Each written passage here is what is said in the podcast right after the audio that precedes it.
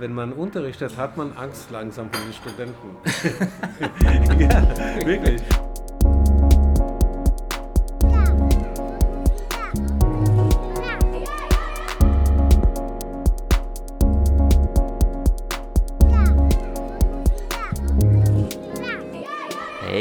Tag. Na, hier ist er mal wieder. Endlich, endlich gibt es eine neue Folge vom Trickfilmforscher Podcast. Ich muss dazu sagen, ich bin ein bisschen kürzer getreten in letzter Zeit, weil natürlich Jobs, ne? Jobs und Family Time.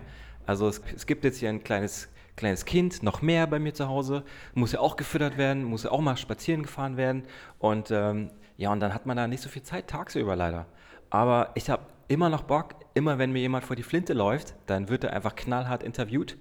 Ähm, ich bin auch ähm, noch in Kontakt mit ganz vielen anderen Leuten. Also es ist auf jeden Fall noch, dass es irgendwie eine Sache ist, die mich äh, brennend interessiert. Nur leider die Zeit fehlt ein bisschen. Und deswegen habe ich auch gedacht, ich öffne das mal. Ne? Also wenn ihr da draußen Lust habt, vielleicht mal so ein Interview selber zu machen oder ja, ihr habt Bock mal einen Game Designer zu interviewen, dann mh, genau, dann meldet euch einfach und ihr könnt das unter dem äh, Deckmantel des Trickfilmforschers auch gern machen. Also hätte ich mal Lust zu. Mal jemand Neues, ne? Vielleicht auch ein Native Speaker, Englisch, Spanish, keine Ahnung. Jedenfalls kann man das auf jeden Fall ein bisschen erweitern und ich würde es gern öffnen, weil es ist ja auch einfach nur so, eine, so ein Hobby von mir und ich zahle da jetzt so einen Soundcloud-Account. Also ich habe da auch überhaupt keine Ahnung von, aber jedenfalls, bevor ich da irgendwie 10 Euro im Monat abdrücke an Soundcloud und da nichts passiert, dann würde ich gern, dass da was passiert. Und ja, wenn da jemand Bock hat, dann gerne sich bei mir melden oder mit Ideen oder so. Also ich bin offen für alles. Ne? Zu dieser Folge, ich habe Gil Alkabetz getroffen. Gil ist der Professor in der Filmuniversität in Potsdam, wohnt aber selber noch in Stuttgart, also er pendelt sehr oft. Und ich habe ihn mal ähm, besucht in Schöneberg in seiner quasi ähm, ja, Pendelgegend, Wohngegend. Und ähm, ja, wir waren in einem Café und haben ein bisschen über sein Leben als Professor geredet und über seine Independent-Filme. Und ähm, ja, ich würde euch vorschlagen, schaut euch einfach mal die Sachen von Gil an. Auch gern mal einen ganzen Film. Also er hat in den 90er Jahren sehr viele Independent-Filme gemacht und ähm, einen ganz tollen Filmtrailer bzw. animierte Filmsequenzen zu Lola Rent. Also ich meine, der Film, der sagt euch ja wahrscheinlich allen was. Und ähm, für mich war das damals ein richtig geiles Ding. Lola Rent, diese animierten Sequenzen. Also ja, einfach anschauen, ne? Dann wisst ihr Bescheid. Also ich war, glaube ich, 14 oder 15, habe das gesehen und dachte, cool, wow, geiler Film, coole Animation, will ich auch machen. Ne? Und äh, ist ja schon cool, wenn man diesen Menschen dann auch mal vor sich hat, mit ihm reden kann. Also so ein bisschen einen kleinen Traum wurde jetzt erfüllt, ne, damit. Danke nochmal, Gil, dass du jetzt zugesagt hast. So, jetzt geht's mal zum Gespräch, ne? Schluss mit dem Vorgeplänkel. Und zwar, ähm, also ich muss dazu noch sagen, das Gespräch wurde so Ende Dezember aufgenommen, also leicht verzögert jetzt. Ihr müsst euch einfach vorstellen, es ist kurz vor Weihnachten und wir sitzen in einem Café, es ist sehr romantisch. Die Milch wird geschäumt und wir reden über Animation und über die Vergangenheit. So, jetzt viel Spaß beim Hören.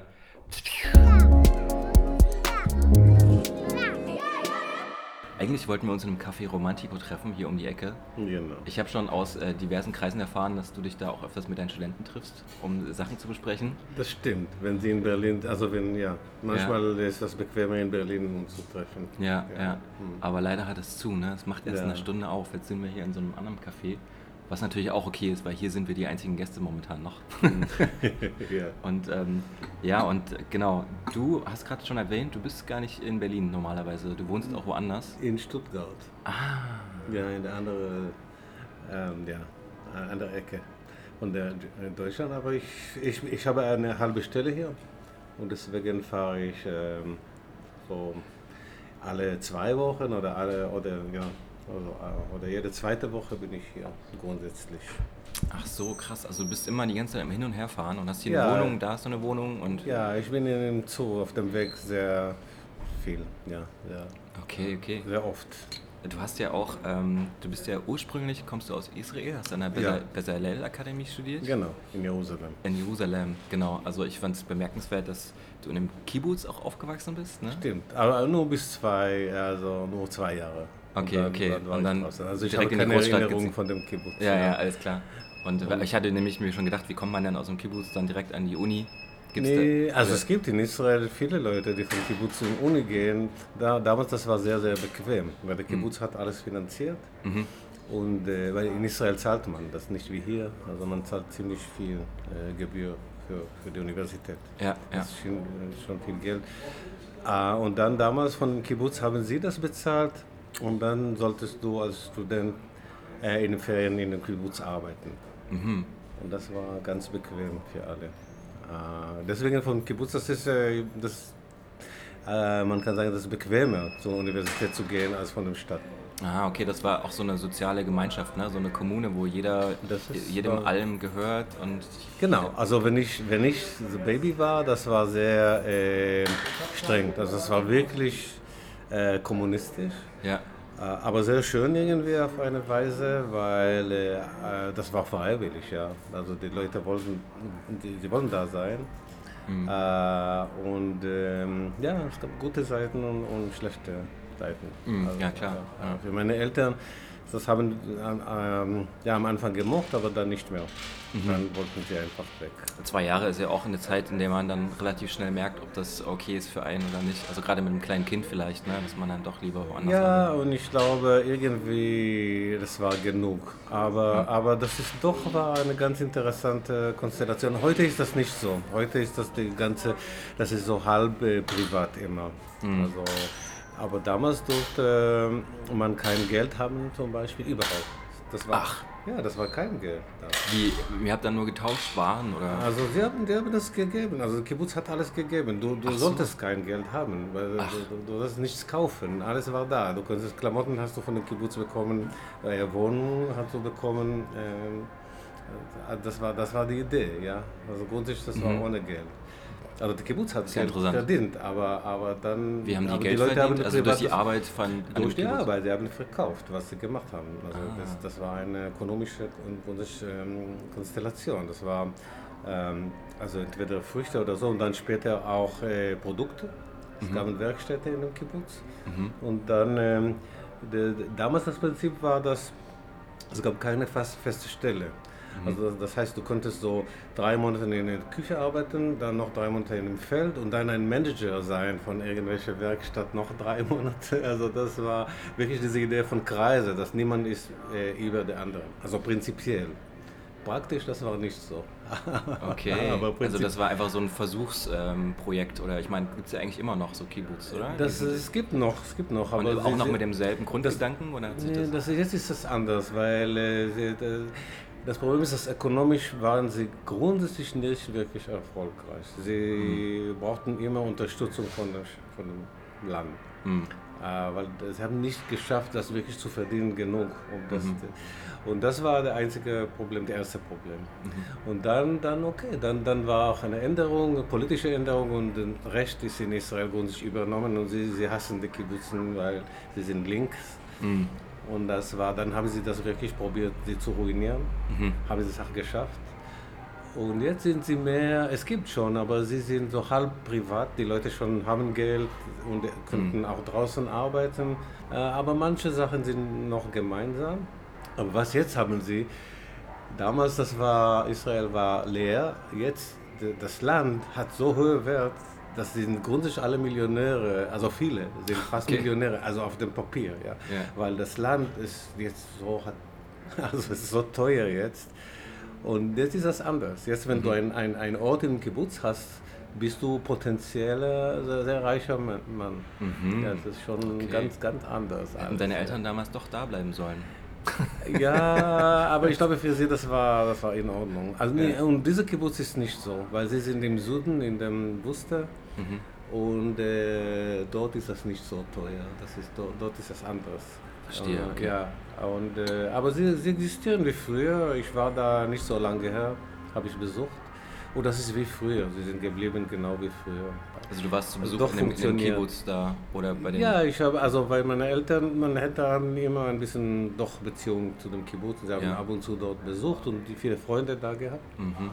Und vor nicht so, für ein paar Jahre hat meine Schwester einen Film über meinen Vater gemacht und dann waren wir nochmal als ganze Familie da und haben besucht auch seine alten Freunde Mhm. und nochmal darüber gesprochen und äh, ja, aber Aber ich glaube, er war froh, dass er weg war. Mein Vater war ein bisschen skeptisch und dieser ganze starke Kommunismus Ja, war für ihn ein bisschen verdächtig. verstehe, verstehe. Ja, ja. Aber wenn du schon sagst, deine Schwester ist auch Filmemacherin, dann ist das ja ein kreativer Haushalt gewesen bei euch. Meine Schwester, nee, sie hat das einfach gemacht äh, als äh, für meinen Vater, aber grundsätzlich ist sie Psy- Psychologin. Ach so, alles klar. Also nicht Filmemacherin, aber das war Initiative, das zu Mhm. machen. Ja. Nee, ist, nee, also ich bin, glaube ich, der Einzige, der wirklich also Kunst als Beruf Mhm. Ja. Und wie war das für dich? Ähm, wie jung warst du oder wann hast du gedacht, ähm, Animation ist so das Ding Immer, für dich? Immer, Schon immer? immer. Ja, Hast du da irgendwie Filme gesehen in Israel? Ja, ja, klar. Also ich habe als kleiner, äh, okay, das war so lange her schon, Ja. und mein Nachbar hatte diese Super 8 äh, Mhm. Projektor. Mhm. Und dann haben sie die ersten Disney-Filme gesehen. Das war für mich eine riesige Entdeckung. Ah, Also okay. als, als Kind war ich total begeistert. Krass, alle Gleich. im Alter hassen alle Disney-Filme, aber als Kind haben wir alle Disney-Filme gesehen und fanden das alles super und deswegen machen wir das heute eigentlich. Irgendwie, ja. Also das war, das ist unsere Ausbildung. Also, Ja. also ich, ich weiß nicht, ob das war Disney auch. Ich habe die erste waren irgendwelche komische Cartoons. Das war so Disney-mäßig, aber vielleicht das war andere Firmen. Mhm. Ich habe jetzt keine Ahnung mehr. Also habt ihr da, also gerade im kommunistischen Kibbutz vielleicht auch, habt ihr da so Filme gesehen, so sozialistische Filme, Animationsfilme, Propagandafilme vielleicht auch? Propaganda nicht. Also ich glaube, äh, äh, nochmal, in dem Kibbutz war ich noch nicht. Äh, Ach so, war da warst du ja noch viel zu jung, Ich ja, war schon ja, klar. draußen, genau. Ja, Ähm, aber in dem Kibbutz, nee, das war kein Propaganda. In dem Kibbutz, glaube ich, haben sie jede Woche oder so, glaube ich, einen Film gebracht und gezeigt. Das war Mhm. Teil von der Mhm. Kultur. Äh, Sache da, aber das war kein Propaganda, also es war Mhm. einfach so. Ähm, ja, also ich habe, also meine Eltern haben viele Geschichten über den Kibbutz äh, erzählt, das war manchmal ganz lustig. Aber das Ja. war nicht mehr meine Zeit, ja, das war früher. Ja, aber, aber so, wenn, wenn dein Nachbar oder deine Freund, deine Super 8-Kamera genau. hatte, dann gab es ja auch schon, also ihr habt einen Fernseher gehabt oder? Also das Fernsehen hat angefangen. Also mein Nachbar war also ähm, Technologiefreak. Also Okay. er, er sollte immer alle technologischen Neuigkeiten haben vor dem anderen. Und dann hatte dieser Projektor, glaube ich, dass niemand hat das gehabt früher. Und er, er war der erste. Also diese Super 8 und man konnte Filme ausleihen. Es gab irgendwelche Bibliothek. Mhm. Also so Super 8 Filme, oder nicht Super 8, das war 8 mm grundsätzlich. Äh, Filme mit Ton, glaube ich, doch. Oder vielleicht ohne Ton, bin ich nicht sicher jetzt. Und, ähm, und sie waren aber schwarz-weiße Kopien, weil ich Mhm. glaube, sie waren äh, billiger. Ich weiß nicht warum, aber ich glaube, für jeden Disney-Film, das war auch schwarz-weiße Version. Oh, Ja, wirklich. Okay. Und ich habe die erste habe ich schwarz-weiß gesehen. Nur später habe ich gesagt, oh, das war echt, im Original ist das doch farbig. Aber Mhm. ja, aber das war für mich eine, ich weiß nicht warum, als Kind war ich total gleich begeistert. Und ich Mhm. auch wollte wissen, wie ist das gemacht. Also ich, ich erinnere mich, als kleines Kind habe ich gedacht, wieso ist die Figuren beweglich, aber der Hintergrund nicht. Mhm. Ich wusste nicht, dass es gibt Folien, keine Ahnung, ja. Ich, das war für mich schon eine Frage, wie machen die das, ja. Und äh, ja, das war, Ja. ja, Sie Entschuldigung. Israeli? Hm? Sind Sie Israeli? Ja, אה, ich אתה bin. מדבר עברית? אני מדבר עברית. אה, אה, יפה. גם- אוקיי. אה, יפה. את מה- את- איך את מדברת עברית? אני מאר- הייתי ארבע שנים גרתי בארץ. ארבע שנים ואת לא מדברת כל כך טוב. כן. אבל אני הייתי קטנה. כן, אז נעים, נעים. אתה גם נחמד.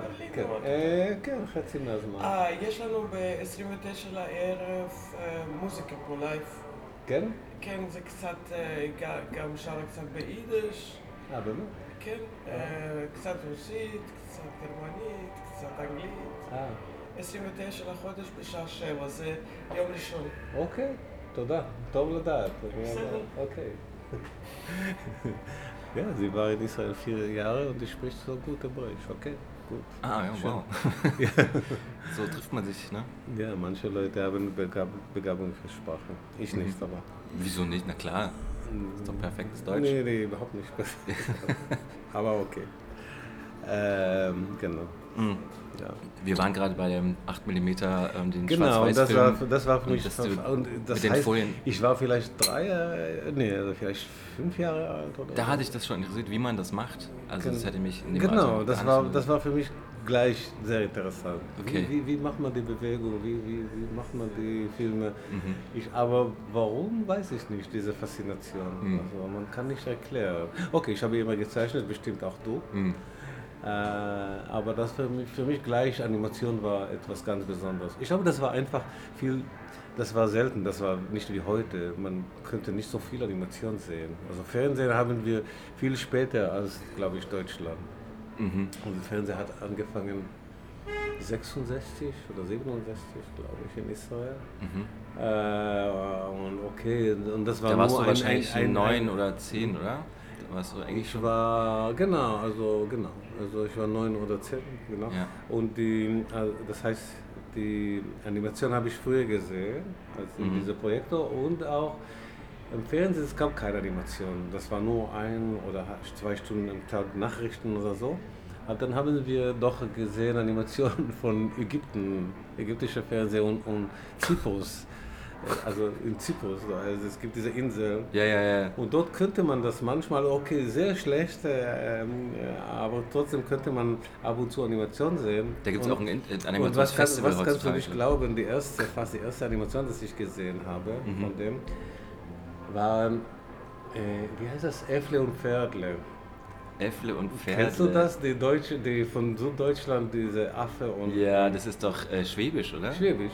Und das war in zyprischer Television. Dann habe ich das gesehen in Israel. Das war als? Kind, Okay. habe ich sie gesehen. Da hast du gedacht, ich muss irgendwann mal nach Stuttgart. Genau, weil das war in Stuttgart schon, das ist, glaube ich, ist, bis jetzt läuft das oder nicht mehr.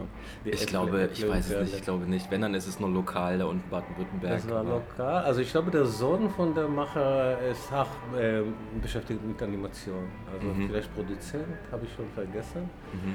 Äh, aber das war, war sehr lustig, dass ich als kleines Kind habe ich das gesehen von der Fernseher von Zyprus. Auf Griechisch haben sie gesprochen. Bitte? Ja. Schwä sch schwäbische Animationsfilme auf. Animation. auf Griechisch Griechisch. von Zyprus habe ich das gesehen in Israel. Das ist Ja. ja Wahnsinn. Ist, deswegen, ich war in Deutschland und das war das erste Mal, dass ich wusste plötzlich, sie sind Schwäbisch. Also ich, ich habe keine Ahnung gehabt. War,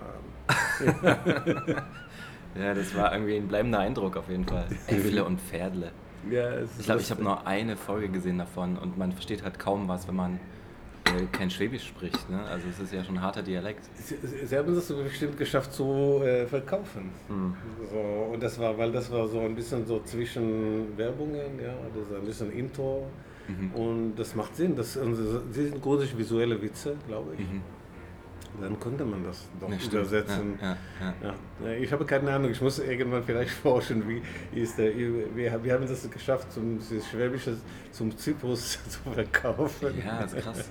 Vielleicht durch Griechenland, ich keine Ahnung. Ja, mit Sicherheit irgendwie. War. Und dann haben wir das gesehen in Israel und auch Serien in Ägypten habe ich gesehen von der ägyptischen Fernseher, diese Flintstones-Serie. Mhm. Ja. Ja. Ja. Ah, Und dann später kam auch in Israel, es gab ein paar Animationsprogramme für kleine Kinder. Ich glaube, bei mir war es auch so, ähm, dass meine Eltern, ähm, die haben sehr viel Fernsehen geschaut und äh, haben uns Kindern auch erlaubt, einen Fernseher im Kinderzimmer zu haben. Mhm. Weil so viele heutzutage sagen, so, das kannst du nicht machen, die sollen Bücher lesen, die Kinder und so. Und ich habe dann eigentlich sehr, sehr viel Animationsfilme schauen können, auch schon in den jüngsten Jahren. Ja. Ich war eigentlich so vor der Glotze gegangen. Und, ähm, und habe dann aber auch immer so die Sachen abgezeichnet und nachgezeichnet und so. Genau, Also das, war, das war auch bei dir ein bisschen Leidenschaft. ja, auf jeden Fall, klar. Man Genau. hat das dann entwickelt natürlich. Ähm, Bei meiner Schwester war das dann äh, nicht so, komischerweise. Aha, aha. Aber ähm, ja, also ich glaube, das spielt auch ähm, eine große Rolle, was man als Kind halt sieht, ne? Und was einen fasziniert. Aber das finde ich immer interessant äh, bei uns, bei Unterrichten und gibt die Studenten. Und manche haben ziemlich spät angefangen mit Animation. Mhm. Das war für mich, also es gab bei uns ein paar Studenten, sie waren tolle Animatoren. Also eine Studentin erinn- erinnere ich mich und die hat gesagt, die hat nur beim 16 erstmal probiert Animation. Also, Als sie wenn 16 16 Jahre alt ja, ja, ja. war, hat sie dann nur, das war der erste Versuch. Und dann, Aber es ist ja auch noch relativ früh so. Also ich finde 16 ist ja, jetzt obwohl beim 19, sie war schon in unserer Schule als Ach so, Studentin. ach so, also, okay. also wenn sie 19 Jahre alt war, das heißt, so, äh, das heißt nur so drei, und sie war sehr gute Animatorin. Und deswegen habe ich Weil für mich das war klar, dass es wirklich Ja. immer war da, Ja, aber nicht für alle Leute. Manche Leute fangen ziemlich einfach- spät an. Talent halt, ne? Die entdecken das Talent einfach später erst. Das schlummert irgendwie in den Leuten Genau, vielleicht. aber das ist interessant. Ich weiß vielleicht auch für dich, dass du hast diese ganz ähm, intuitive Interesse Mhm. und später, nur spä viel später, probierst du das wirklich zu machen und dann siehst du, oh, ich kann das auch machen. Das muss nicht sein, Es fängt ja auch eigentlich mit Daumenkinos schon an, ne? Das macht Genau. man ja eigentlich als Kind auch schon so. Genau. Im Schulhausaufgabenheft. hast, hast du Daumenkino. Ja, also ich habe gemacht mit meinem äh, Bruder, als älter als ich. Ich glaube, als ich so 15 Jahre alt war oder so, haben wir diese Stroboskop gemacht schon. Mhm. Also diese Wie viele Geschwister hast du denn, wenn ich fragen darf? Welche? Also ich habe einen, einen äh, Bruder und eine äh, Schwester. Ach so, okay. Also ich bin in der Mitte. Ja. Und er ist drei Jahre älter als ich. Und er hat auch Interesse gehabt äh, in, in Animation und auch Wissenschaft. Also er ist jetzt Computer, also er arbeitet im Computerbereich. Aber äh, und dann äh, genau, dann haben wir das gemacht, dieses Stroboskop, wo man äh, in den Spiegel guckt und dann sieht man die Bewegung. Also bei uns hast du diese Naja, diese Praxiloskope Genau, und und dann, so. und dann einfach auf einem Stift so, und dann Mhm. drehst du das und dann in, in dem Spiegel siehst du die Bewegung. Mhm. Und das, das war mein erster Versuch, glaube ich. Ich habe so äh, Laufen-Zyklus gemacht. Klar, Ja, ja, ja, klar. ja. Genau. Und das war, das war schön. Das habe ich wirklich genossen. Das hat Spaß gemacht.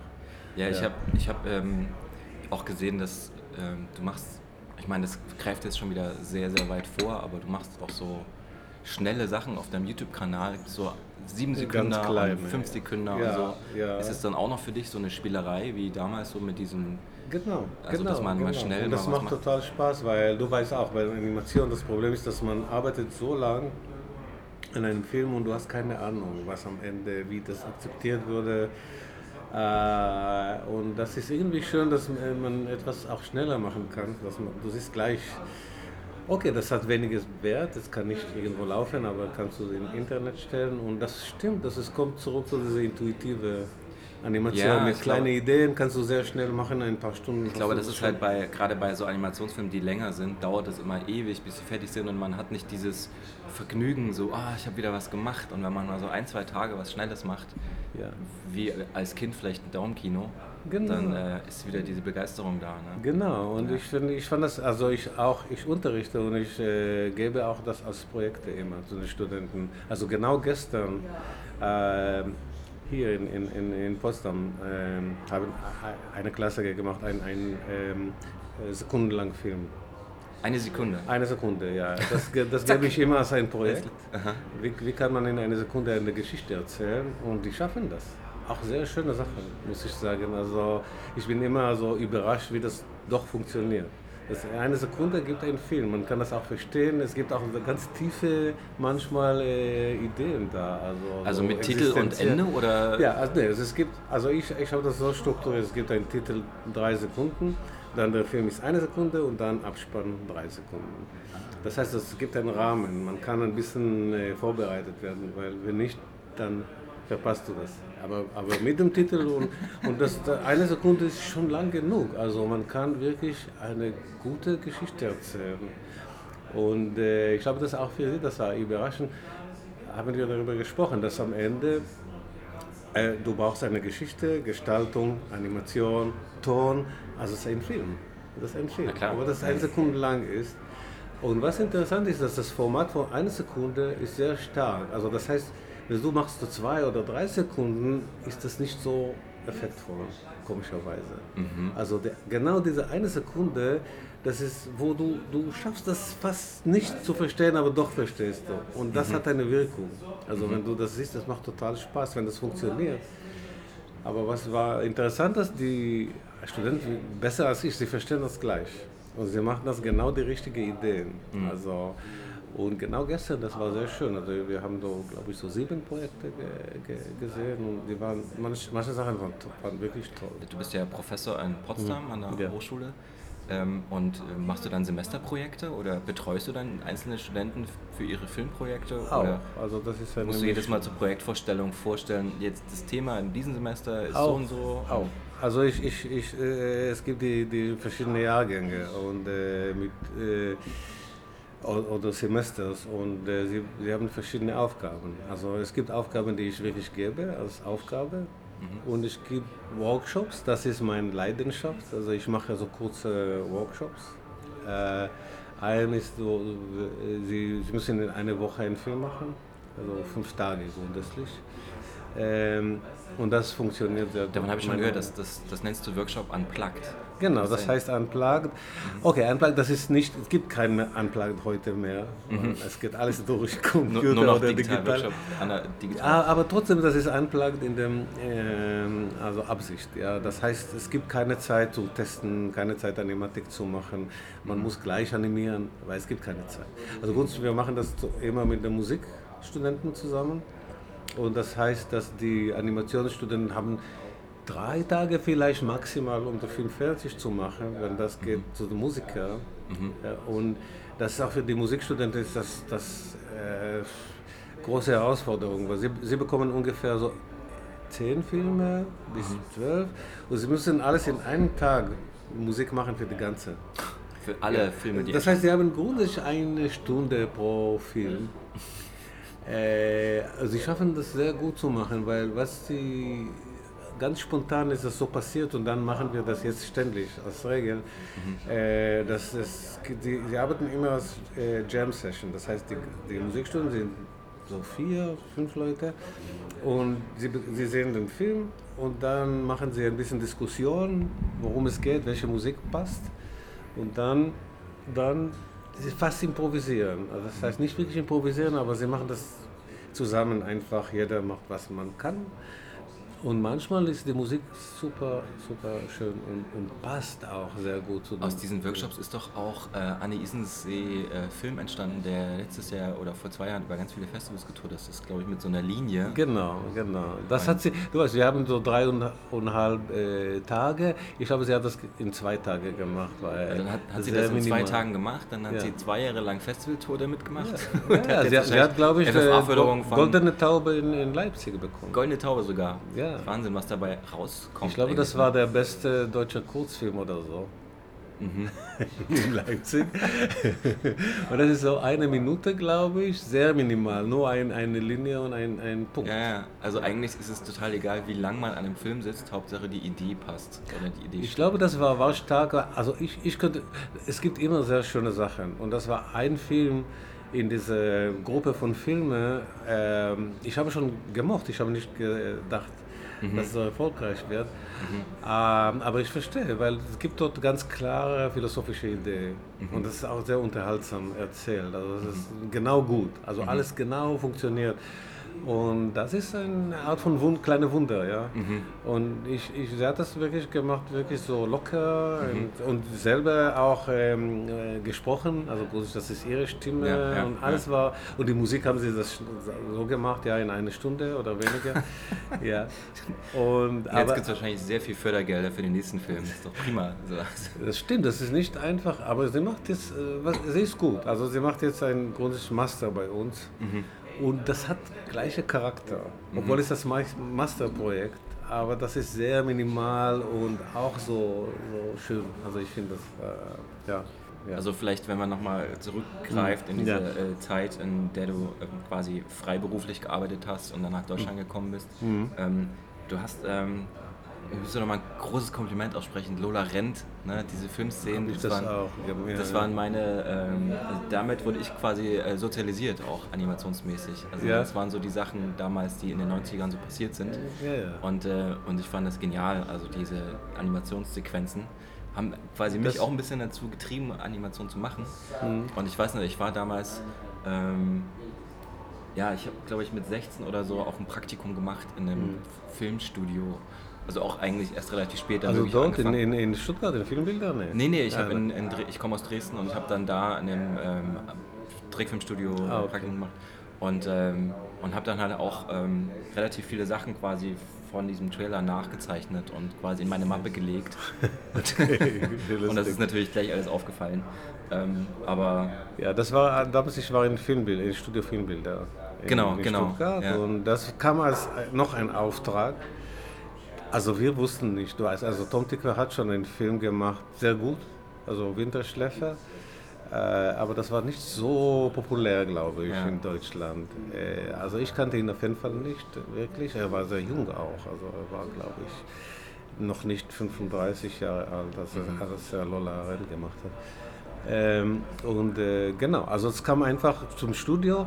Ich glaube grundsätzlich, das kam zu unserem Studio, weil zwei, äh, also ich glaube Andreas, also drei, Andreas Sicade, ähm, Jürgen Haas und Sabina Huber haben einen Videoclip gemacht für die Tote Hose. Diese, Für die Band, ja, ja, genau, Band. das war Zehn und das, und das, ja. Genau, und das war also ein sehr guter Videoclip und das war dort auch ein Fahr durch einen Tunnel. Mhm. Deswegen kamen sie von, glaube ich, von X-Filmen und haben gedacht, okay, das passt, weil sie wollten auch das Lola Rent durch ein. Mhm. Aber in dieser Zeit waren genau die beiden beschäftigt mit einem Projekt. Mhm. Und dann habe ich das bekommen.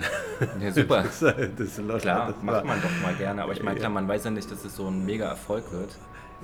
Aber, Keine Ahnung. Also ich, ich habe das äh, Drehbuch gelesen, ich habe gedacht, okay, schön. wow, das habt ihr bekommen, ja? Waren das dann deine Ideen quasi, dass sie da Nee, runterläuft? Alles kam von Tom Tickler. Ach so, ah, okay. Also er hat schon inszeniert die Sachen. Okay, also manche visuelle Ideen kamen von mir. Also die Lola aber Figur rennt die Treppe runter und fällt immer über. Genau, weil das ist Teil von der Geschichte. Das Genau. ist die, die Idee ist, dass genau in diesem Moment in der Treppe kommt der entscheidende Moment, weil jedes Mal passiert etwas und deswegen gibt ein bisschen so zwei Sekunden oder zehn Sekunden später oder früher und das beeinflusst die ganze ähm, Szenen, ja, ja. Mhm. Geschichte später. Und das ist genau in, in Treppe-Sequenz ist, wo dieser Unterschied diese, diese passiert. Ja. Mhm. Also einmal fällt sie runter, dann kommt sie zwei Sekunden später und deswegen gibt es einen Unfall mit dem Auto und dann alles geht anders oder früher schafft sie doch in der Zeit und dann passiert dann der Auto nur fährt durch und es gibt keinen Unfall und dann, Mhm. dann ist das immer also das war der entscheidende Moment im Film und er wollte das mit Animation, mit Trickfilm,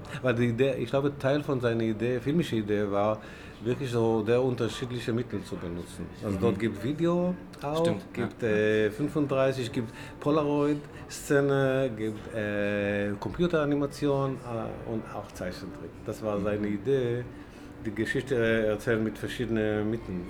Also, und er hat schon geschrieben, ich glaube, und die Treppe auf jeden Fall sehr genau, äh, was passiert. Und die Tunnelsequenz äh, am Anfang, die Titelsequenz, hat er gesagt, er wollte einfach, dass sie rennt durch äh, Tunneln und die Ja, Zeit ja. läuft, ja, und sowas, ja. Ja. Das war schon in dem Drehbuch geschrieben. Wie lange hat das gedauert, den zu machen, den den Trailer? Trailer zu den- machen? Also erstmal, das war äh, länger als äh, gedacht, weil ich glaube, wir, wir haben gesprochen dann ungefähr weniger als eine Minute und das war, glaube ich, am Ende mehr als zwei Minuten. Ja, genau. Ja. Länger gedauert, aber okay.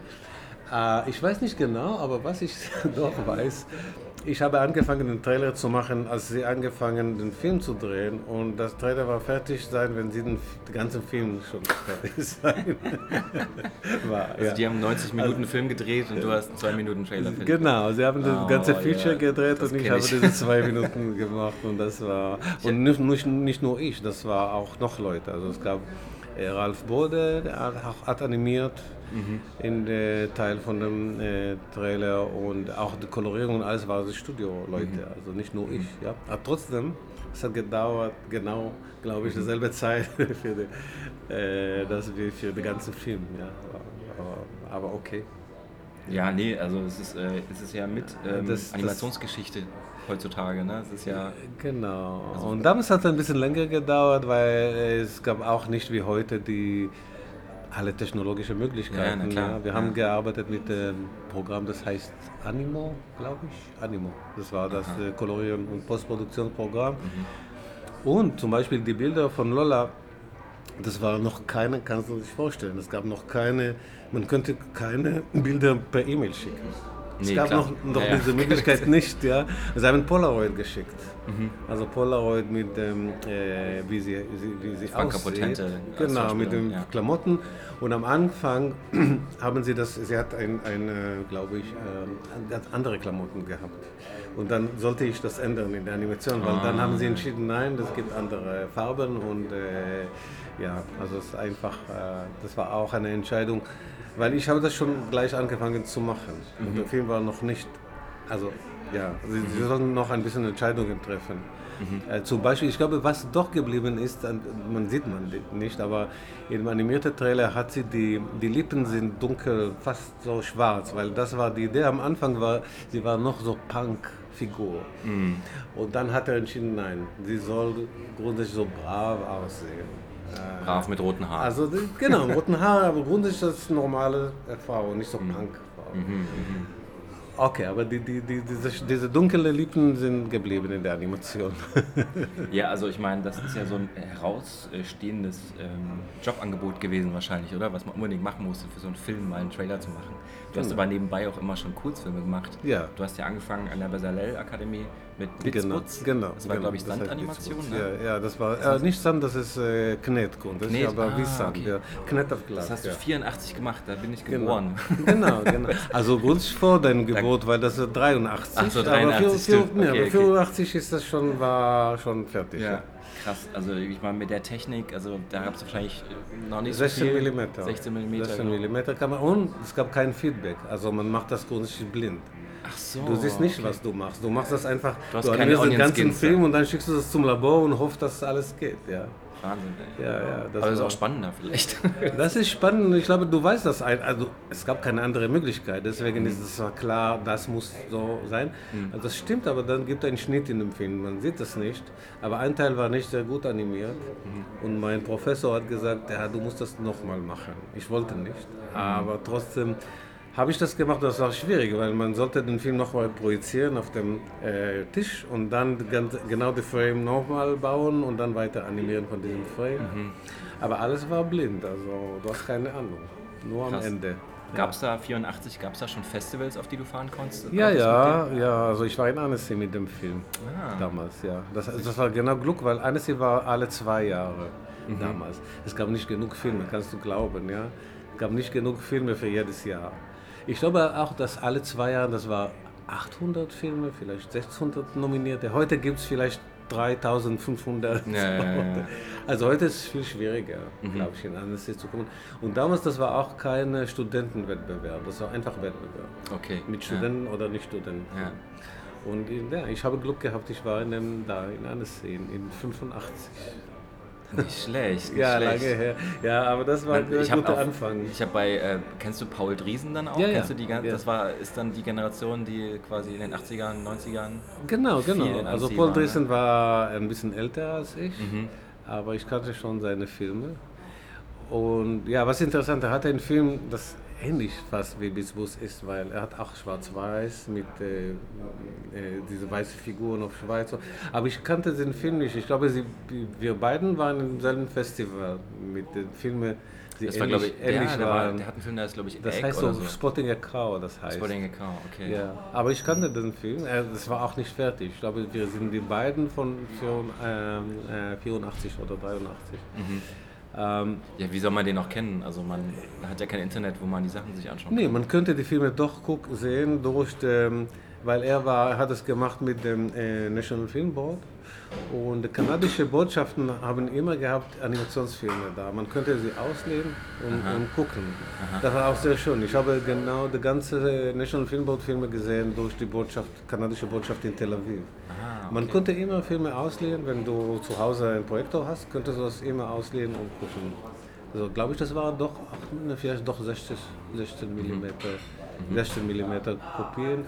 Und okay, ich habe auch in der Schule gesehen, aber auch früher habe ich schon gesehen ein paar Filme von Paul Drissen und äh, Carol Anley von diesen Filmen. Das war meine erste, äh, ja, also irgendwie erste Erfahrung mit äh, künstlerischen Filmen, sind nicht Walt Disney. Äh, also ja, das war, ja. das war äh, National Film Board und auch Zagreb damals. So die zwei alternative Animationen. Na klar, Ja. Also mich hat mein, erster, mein erstes Festivaljahr total beeindruckt und ich war, also ich wusste überhaupt nichts von Filmfestivals eigentlich. Ich konnte halt nur Stuttgart und so, kannte ich schon. Aber dass es halt so viele gibt heutzutage und dass es irgendwie so viele Filmemacher gibt. Ja, heute ist verrückt. Das, also es muss ja damals, auch krass gewesen sein für dich in Annecy dann zu laufen mit deinem Film und Leute Ah, zu sehen. und, weil du, du weißt, als Student hast du, du hörst nur die Namen. Sie sind für, für dich so riesige Stars. Ja? Ja. Also, und plötzlich siehst du da neben diese Leute, also in, im Publikum. Ja? Also wie, Für mich, das war Ishu Patel. Er, war, ähm, er hat in dem National Film Board Filme ge ge gemacht und er war für mich so ein großer Star. Und plötzlich war er sitzt bei mir, neben mir in dem Publikum und das war für mich, oh, lala, bin ich Teil davon. Ja, Ja, klar. ja, ja, das war, das Die war damals auch, glaube ich, halt anders als heute, weil ist auch damals, also es war sehr klein alles, oder? Es gab Genau. super wenig Indie-Filme eigentlich. genau, sehr wenig, aber das war eine Welt, wo, also es war National Film Board und dann waren die bekannten Namen, ja, so Norman McLaren und Paul Dresden und, und plötzlich sind sie da persönlich. Also heute ist anders, weil heute triffst du immer die Leute und das ist Ja, eine, ja. eine andere Welt, ja. Äh, aber damals, das war wirklich nicht so. Und du hast dann ähm, eigentlich sechs Jahre lang keine Filme mehr gemacht zwischendurch, ne, nach Bitzbus? War das so eine lange Auszeit? Ich habe oder? einfach gearbeitet, als, äh, um Geld zu verdienen in Klar. Israel und äh, ja. Und dann kam dein Durchbruch, dein großer, dein großer Ich Film. kann sagen, das war auch der Sumpffilm, ne? ne, ne, 90. Aber das, genau, das kam von, das war auch, ich weiß nicht, nicht so Zufall, aber ein bisschen doch Zufall. Also Ja. mein Blitzbus läuft, äh, ist gelaufen in Stuttgart, im zweiten Festival, glaube ich, oder Mhm. In 85, das war, glaube ich, in Stuttgart Festival. Und Professor Ade, der Gründer von dem Festival, ähm, Albrecht Ade, ne? Das, Albrecht Ade, er war Professor in der Kunstakademie damals. Ja. Aber er hatte schon eine Vision, äh, so Animationsszene in Stuttgart zu gründen. Das war k- null Animation in Stuttgart. Das war alle Ade-Initiative. Also du, Ade. du warst dann schon mit dem Sumpffilm, warst du schon in Deutschland? oder? Genau, so einen Film habe ich genau in der äh, Kunstakademie gemacht. Ah, okay, und Albrecht Ade Professor hat, Ade hat dann, mir, äh, er hat mir getroffen in Tel Aviv. Aha. Komischerweise, er hat einfach ein Programm gezeigt von den äh, ersten Animationsfilmen von der Kunstakademie, seinen Studenten. Und ich war da, weil das war neben mein Zuhause, komischerweise. Und dann äh, hat, mi- er hat mir gefragt, ob ich nach Stuttgart kommen wolle und, und will, um noch einen Film zu machen. Und dann habe ich gesagt, okay, toll, das ist die Chance jetzt nochmal zur Animation zurückzukommen. Ja, und dann bin ich gegangen nach ähm, ähm, Kunstakademie in Stuttgart. Also es war noch in Stuttgart und es war, hieß noch Kunstakademie, weil Das Albrecht war die Ade hat ja dann. Der die Filmakademie war Filmakademie noch nicht gegründet, da. ne, es, es gab noch, noch, noch keine Filmakademie. Ich glaube, meiner Meinung nach, aber man könnte der Albrecht Ade fragen, er hatte da schon diesen Plan. Also er wollte, glaube ich, erst Animationsszene bauen, Festival, das war auch Ade, äh, Professor Ade Idee, das Festival zu gründen in Stuttgart und auch der Filmakademie. Also der Filmakademie war auch seine, seine Idee. Und ich glaube, das war Teil davon. Ich war da, das war Teil von dem Plan. Das, ich wusste das nicht. Ja, aber ich komme, es gibt Filme, genug Filme, man kann sie zeigen und dann die Politiker überzeugen, eine Filmakademie zu machen. Mhm, super Plan. Genau, und was ich weiß, ist, dass äh, Professor Ade, er wollte das erst in Stuttgart gründen, aber Stuttgarter wollten das nicht. Und dann Ludwigsburg haben gesagt, okay, wir nehmen das, wir machen eine Filmakademie bei uns. Okay.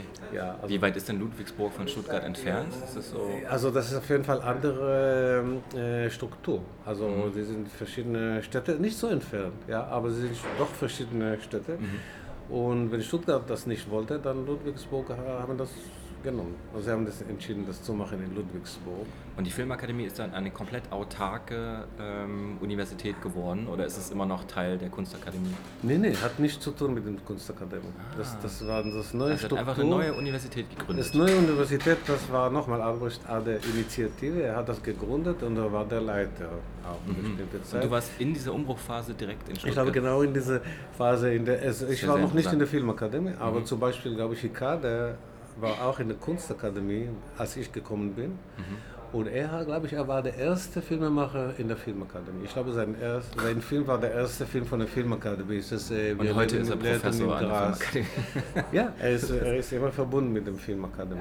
Auch Jochen Kuhn, glaube ich, war der erste Professor da und er ist bis jetzt Professor da, also in der Filmakademie. Äh, ja, also komischerweise kenne ich diese ganze Entwicklung von der Filmakademie von Anfang an. Ja, Ich meine, das hat ja, hat ja Deutschland, äh, deutsche Animation total geprägt. Also gerade das, was da unten passiert ist, weil ich finde, heutzutage gibt es so viele ähm, Leute, die in einer Filmakademie studiert haben, die jetzt irgendwie sehr, sehr gute Sachen dazu beitragen, dass die Animationsszene in Deutschland vorangetrieben wird. Also Ja, Jakob. Schuh äh, Klar, genau. Filme, Als Studio Soy auf jeden Fall Studios- gegründet, das genau. alle Studenten von der Firma. Und äh, Piktoplasma, dieses Festival, ist Genau. auch von Peter Thaler gegründet worden, der auch da gespielt hat. genau, genau. Und äh, jetzt aktuell an der Berlinale ist eine Kuratorin, die auch in Stuttgart ah, ja, äh, an der Filmakademie. Ja, ja. Wir haben Also auch das ist äh, so- ein, ein, äh, ein paar Leute in unserer Schule, sie haben früher gearbeitet in der Filmakademie. Und ja, das ist eine, das war schon interessant und das war wirklich, äh, wie ich weiß, auf jeden Fall, das ist eine, wirklich eine Initiative von äh, Albrecht Ade. Mhm. Also ganze diese Animationsszene in Stuttgart, der sehr groß ist, das war seine Initiative. Früher das war kein, keine Animation. Also Mhm. Und er selber war kein Animator oder Film. Nee, er war, glaube ich, Professor für Grafikdesign. Aber das war ein, er hat eine Vision gehabt und er hat seinen Studenten grundsätzlich erzwungen, Filme zu machen. Seine Studenten in der Kunst, sie mussten Filme machen bei ihm, ja. Und dann kam die Generation Thomas Meyer Hermann und äh, das war, glaube ich, die, fast die erste Generation von Filmemacher. Also Thomas Meyer Hermann und ähm, ähm, ja, Susanne Frenzel und Jochen Ehmann und das war der erste und ich, ich kam als die zweite Generation da war, glaube ich. Also Jürgen Mhm. Haas, Sabine Huber, Andreas Ikade. Äh, Also ihr zusammen, ihr wart in einem Semester und habt dort alle zusammen studiert. also ich glaube, Ikade war jünger als ich, äh, aber Sabine Huber und Jürgen Haas waren dasselbe Semester wie ich. Mhm. Äh, und noch ein, und Jochen, nee, Jochen Ehmann ein bisschen älter. Mhm. Und das war die, aber sie waren alle in der Kunstakademie. Und, und dann kam die nächste Generation, das war schon die Filmakademie. Mhm. Äh, Aber es gibt noch in der Kunstakademie auch Animationen. äh, Aber sie sind total getrennt. Mhm, Hat okay. nichts zu tun mit der Filmakademie Es jetzt. ist ja super interessant, wie das alles zustande gekommen ist. Der Albrecht Ader hat quasi, äh, ohne ihn wär, gäbe es heute gar keine Animation in Deutschland. Nee, doch, gibt es schon. Ja, doch, keine Animation also, da. Also nicht in diesem Standard, das wir jetzt haben. Nee, also ich glaube, es würde diese ganze Animationsszene in Stuttgart würde nicht existieren. Also das war alles seine Initiative. Ja. Eine Person. Ja, Und ich habe auch ich habe ein Interview mit ihm gelesen, Hm. wo er meinte, ähm, er hat dann auch das Filmfestival in Stuttgart gegründet. Genau. Und der brauchte er eigentlich, also man hat dann halt eine Filmakademie gehabt oder eine Hochschule, wo alle Leute Filme gemacht haben, Hm. aber die wussten dann nicht, wohin mit den Filmen. Also man konnte das nicht sehen und so. Und das war ja die Idee, dann quasi internationale Leute auch einzuladen und das dann da zu zeigen. Und hat dann irgendwie einen Präsentationsort oder ein Kino gesucht. Und dann Genau, man wusste nicht so richtig, das- wie das ankommt. Und das war so gerade das erste Trickfilmfestival. Ja, das war auch, damals in der alten Reithalle in Stuttgart, das war äh, Genau, überhaupt ja. nicht in der, in der Mitte, das war irgendwo Ja. auf der Seite, das war sehr schön, aber so ein bisschen so auch Indie, so alternative Mhm. Festival. Und ich glaube, Albrecht Adler war auch ein super Netzwerker, weil der ist, äh, der hatte Kontakte zu diesem Kratky Animationsstudio in, in äh, Prag. Ja. Dann war der in Liverpool, hat da mit Ja. den Animatoren, da war Mhm. Jonathan Hodgson, glaube ich, Ja, den, genau, genau. äh, der ähm, Man with the Beautiful Eyes gemacht hat später. Hat, der hat, glaube ich, den ersten Preis in Stuttgart beim ersten Trickfilmfestival gewonnen. Ja. Mit dem Film namens Dogs. Ich habe mir den gestern nochmal angeschaut und ich dachte so, Ich was ist das? glaube ich, nicht gesehen. Ja, ja. Aber es war eine ganz andere Zeit. Ja, klar, na klar, es war eine nicht, andere Nicht Zeit. vergleichen, ja. Ja. Und, äh, Ich meine, die technischen Möglichkeiten waren auch nicht so groß und ich glaube, das ist nur halt sehr- 16 mm grundsätzlich. Das war auch einfach für Animation war eher war viel mehr Kunst vielleicht. Ne? Ja, ja, es war klar, dass auf jeden Fall, das war, das war immer, immer, das war die, die Mainstream, das war Serien, und, aber das war eine ganz andere Welt als diese Welt, Mhm, ja, diese künstlerische Animation. Ich glaube, beim Ade, das war, weil es auch andere Generation ist und für ihn, das war ganz klar, dass Kunst soll ganz getrennt werden von dem Mainstream. Also für ihn, das Mhm. war ganz klare Trennung. Heute ist das nicht so, finde ich Ja, ja. auch schön. Er hat auch, er hat auch gesagt in dem Interview, dass er äh, Mickey Mouse gerne schlachten wollen würde. Genau, nee, nee, aber das stimmt, das war wirklich seine Ideologie. Er hat gesagt, er hat, will nichts zu tun mit der Mainstream-Animation und er Mhm. wollte ganz künstlerische äh, Animation gründen. Ähm, das war auch okay. Und, äh, aber er hat sich weiterentwickelt und jetzt ist Mhm. das, die Welten sind noch, glaube ich, näher, was schön ist, finde ich, also Mhm. hier in Deutschland. Also ich finde genau je- jemand wie Ika, der, der die beide macht. Mhm. Das ist ein gutes Beispiel. Ja. Er schafft sehr künstlerische Filme zu machen, auf der anderen Seite auch Serien Für Kinder, ja. für Kinder. Also er kann die beiden Welten so Wie ist, das denn, zusammenbringen. wie ist das denn mit dem Stil? Weil wenn ich jetzt deinen Stil, äh, also lustigerweise, ich muss dazu eine Anekdote erzählen, ich habe letzte, letztes Mal war ich beim Doc Leipzig, beim Mhm. AG Animationsfilm Stammtisch und habe ich den Hisco Hülsing getroffen. Kennst du den? Glaube ich nicht. Das ist ein äh, niederländischer Filmemacher, der jetzt gerade aktuell eine Amazon Prime-Serie gemacht hat. Ah, okay. Mit so Rotoskop-Animationen. Also Okay. äh, Nee, ich- Ölmalerei. hab ich noch nicht Background. gesehen, nee. Genau, und er hatte meine Skizzen gesehen Okay. und, äh, und meinte dann so, hä, das sieht doch aus wie Gil Alkabetz. Echt? Nee, das und dann, genau, und äh, neulich hat mich schon mal jemand darauf angesprochen, dass meine Zeichnungen aussehen wie Hü Andreas Hykade. Mhm. Und äh, ich weiß nicht, woran das liegt, aber ich glaube einfach, dass äh, ihr beide so die renommiertesten Gesichter seid in dem Animationsfilmbereich, die minimalistischen Figurendesigns haben. Das ist, stimmt, dass es geht zum Minimalismus, die beiden. Also das war die ganze und war das, war das auch so ein Stil an der Hochschule oder der Filmakademie? Das ist, ähm, Nee, das war, glaube ich, das kam fast Zufall, weil äh, ich mag auch Minimalismus und äh, Hikade auch in seiner Weise und aber auch Thomas Meyer-Hermann. Mhm. Und wir waren zusammen in einem Studio. Ja. Klar, dann beeinflusst Genau. man sich gegenseitig. Genau, dass man, man, man spürt einfach, man, äh, dass, es, dass, es- dass die Richtung ist. Ja. Ähm, aber ich glaube, das kam nicht als eine Entscheidung. Das ist so Zufall, vielleicht kein Zufall, weil deswegen waren wir zusammen am Ende Ja. in einem Studio. Ja. Ja. Und vielleicht der, der nicht passt, kommt einfach nicht in diese Konstellation. Äh, aber das, das stimmt. Also ich finde, Hikade ist ganz anders als ich, aber es gibt ein paar Sachen, dass doch ich verstehe, was er macht und wie er denkt. Äh, und, Mhm, Aber es äh, wurde nicht von Albrecht Ade oder von irgendwelchen Überhaupt Professoren nicht. ähm, Überhaupt nicht. Vorgelebt. Das, nee, überhaupt nicht. Also ich glaube, bei der Klasse von Ade, es gab so unterschiedliche Sachen, auch sehr gute. Ja. Also, auch Jürgen Haas hat einen Film gemacht, da mit dem, das ist auch minimalistisch, aber vielleicht hast du gesehen, das heißt äh, nicht werfen. Also ich, ich empfehle, ich empfehle, den Okay. Film zu gucken, weil auch jetzt ist es sehr beeindruckend. Er hat das nur mit einer Kisten gemacht, grundsätzlich so eine Einstellung von einem Kisten von oben gedreht und dann verschiedene Sachen da bewegen und das ist sehr beeindruckend, also wie er das gemacht hat. Mit 16 mm, keine Ahnung. Äh, aber das war auch sehr minimal grundsätzlich, ja. Und äh, ja, es ist schon. Ja, also äh, ich meine, du hast ja dann auch da ähm, den Film Sumpf gemacht, ne? Genau, da, da sind in wir quasi stehen geblieben in der Kunstakademie. Und ähm, ich finde, das ist halt neben, also Lola Rent auch einer deiner bekanntesten Werke. Ja, ist das, schon bekannt, Wurde das ja. auch für einen Oscar nominiert oder so? Nee, nicht nominiert. Aber, ähm, nur, nur qualifiziert, aber nicht nominiert. Nur qualifiziert, okay. es gibt einen großen Unterschied. Und ähm, du machst auch äh, in deinen Geschichten halt immer sehr so politische Metaphern. Also nicht, Manchmal sie kommen, obwohl nicht mit Absicht. nicht immer. mit Absicht, genau. Auch mit deinem.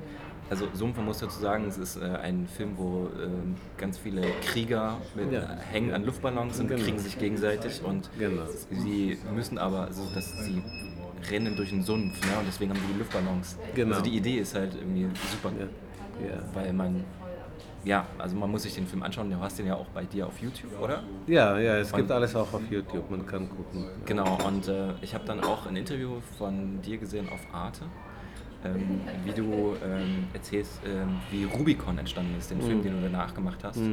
Und ähm, ich dachte bis jetzt immer, das war einfach nur das Riddle, von wegen, wie kriegt man ein Schaf, einen Kopfsalat und einen Wolf über einen Fluss. Genau. Aber jetzt ist, du hast dann gesagt, dass es quasi ähm, auch ein politischer Konflikt war, den Genau. du quasi damit beschreiben wolltest. Genau. Und genau. äh, das ist mir, das wäre wär mir nie eingefallen, wenn man den Film so sieht, aber jetzt im Nachhinein macht es total Sinn. Und ähm, ja, wie Ja, also gehst das- du da ran? Ja, das war genau, das war genau die Zeit. Das war, glaube ich, habe ich das gemacht in 94. Das war, glaube ich, 95 war es fertig. Also ich glaube, 94, 93, 94 habe ich das gemacht. Und dann genau das gab damals in dieser Zeit einen Friedenprozess in Israel. Man kann nicht glauben, aber das war ein, ein Friedenprozess zwischen Israel und den Palästinensern.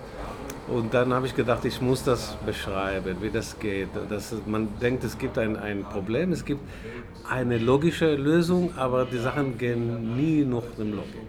Weil einfach so ist das in dem Middle East. Und auch mein erster Titel, ich wollte den Film wirklich nennen, äh, Riddle ist. Aber dann habe ich gedacht, ich wollte den Film aber nicht, am Ende nicht so spezifisch sein. Also ich habe gedacht, am liebsten das so offen zu lassen für Interpretation. Das war meine Motivation, aber egal. Also im Endeffekt gibt der Film, wenn man will, kann man da politische Absicht da sehen oder Botschaft und wenn nicht, das ist auch in Ordnung. Ja, ja. Du, also bei Sumpf war das ja ganz klar einfach. Das Genau. ist ein Krieg Also und, äh, und war es gibt keinen klar. Sieger. Genau, also, genau, genau. Und das war auch wahrscheinlich Israel-Palästina. Genau, also ich wollte einfach zeigen, dass, wie dumm Krieg ist und Ja. wie die, die Leute selber verstehen das nicht, wie dumm es ist. Ja, also, ja. äh, Es gibt einen, einen Moment von äh, Verständnis, aber das ist nur ein kurzer Moment und grundsätzlich verstehen sie nicht. Und äh, das denke ich auch. Und äh, okay, aber das war, aber beim Rubicon, das war mehr um den, diesen Prozess und den nicht logische, aber okay, ich, das war meine, ähm, meine, meine Motivation am Anfang, aber dann bin ich einfach weiter das gemacht nach dem, was in der Geschichte passiert. Ich habe ich, ich habe nicht wirklich probiert, dass es metaphorisch alles genau passt. Das ist nicht so Karikatur, das muss als ein Film doch funktionieren. Und äh, ich habe, wenn, wenn, aber okay, ein paar Ideen doch sind geblieben von der politischen äh, äh, Richtung. Also zum Beispiel, es gibt am Ende, es gibt ein Schaf und er hat eine, eine, eine Flagge. Und, das, und die Flagge hat, äh, man sieht die zwei Seiten und ein, eine ist so blau-weiß, das ist die Flagge von Israel, der andere ist äh, äh, grün und schwarz und das ist palästinensische grundsätzliche Ah, Flagge. okay, ja. Ohne Rot, aber ich habe kein Rot in dem Film, da- weil sie haben auch ein rotes Dreieck, aber ich habe kein Rot in diesem Film. Da habe ich gedacht, okay, kein Rot, aber Mhm. Aber es ist symbolisch. interessant, weil weiß das Schaf, schwarz der Wolf und grün der Gen- Kopfsalat. Ne? Genau. Also Farben von den Figuren, die auch. Genau, und ich habe nur diese Farben benutzt und irgendwie hat das ge gepasst, dass, äh, also diese Flagge, das ist schwa- äh, weiß-blau und auch schwarz-grün. Boah, das wäre das ist mir Das ist so kleine. Botschaft. Ja, das ist für mich. Also ich Ja, glaube, ja. niemand kann das wirklich sehen. Ja, genau. Aber, aber, das Aber wie gehst du denn ran, wenn du so einen Film dir ausdenkst? Also es gibt ja auch Filme in deinem ganzen Repertoire, das ist sehr, sehr äh, fiktional.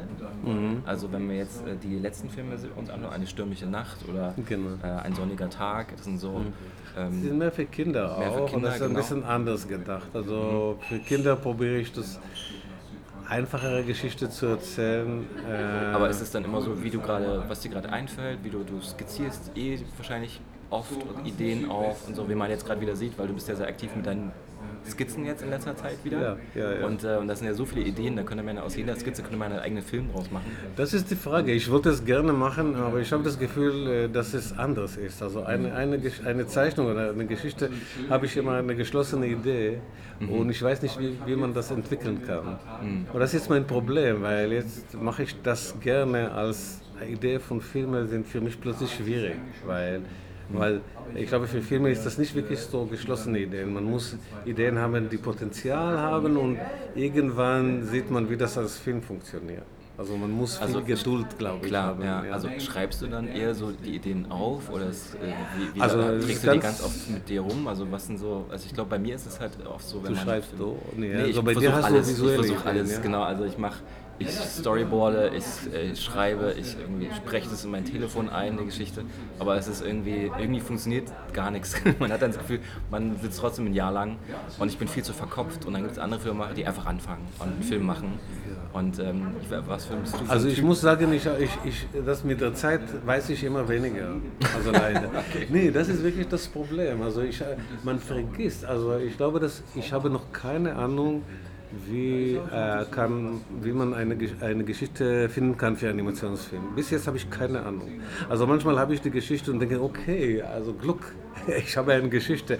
Aber warum und wieso, Also es gibt einfach keine Regeln, ne?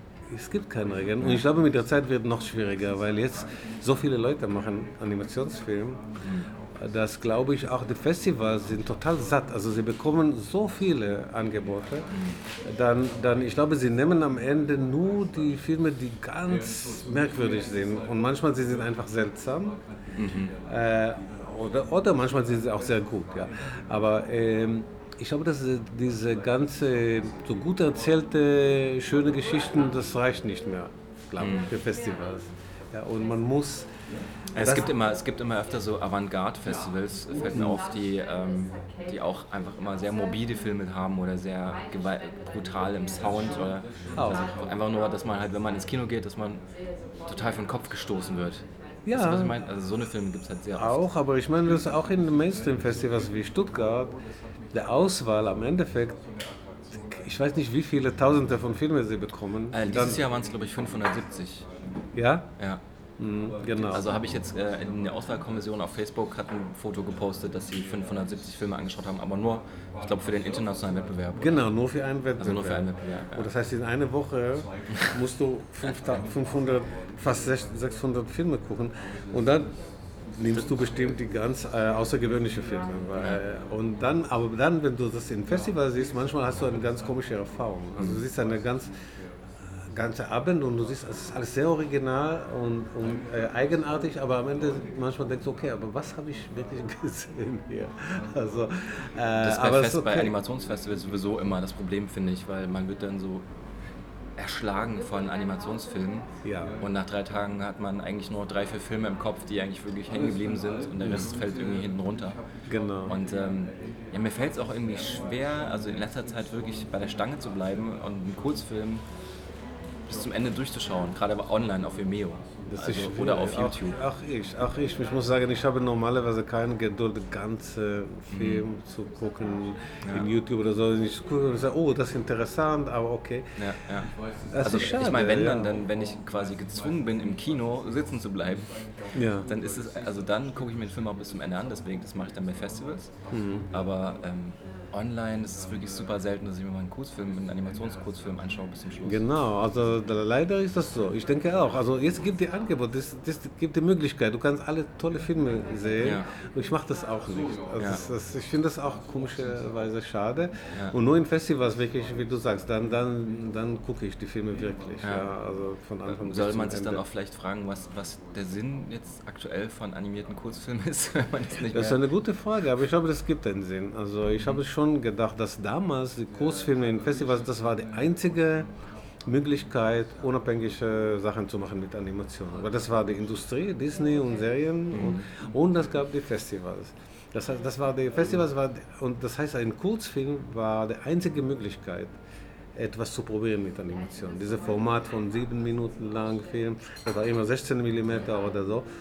Und äh, heute gibt es so viele Plattformen, ja, es gibt YouTube und Vimeo und Internet und, und, und GIFs und Facebook, ja. Und, und deswegen denkst du auch, okay, Kurzfilm ist nur eine Möglichkeit. Ja. Es gibt so viele andere Möglichkeiten.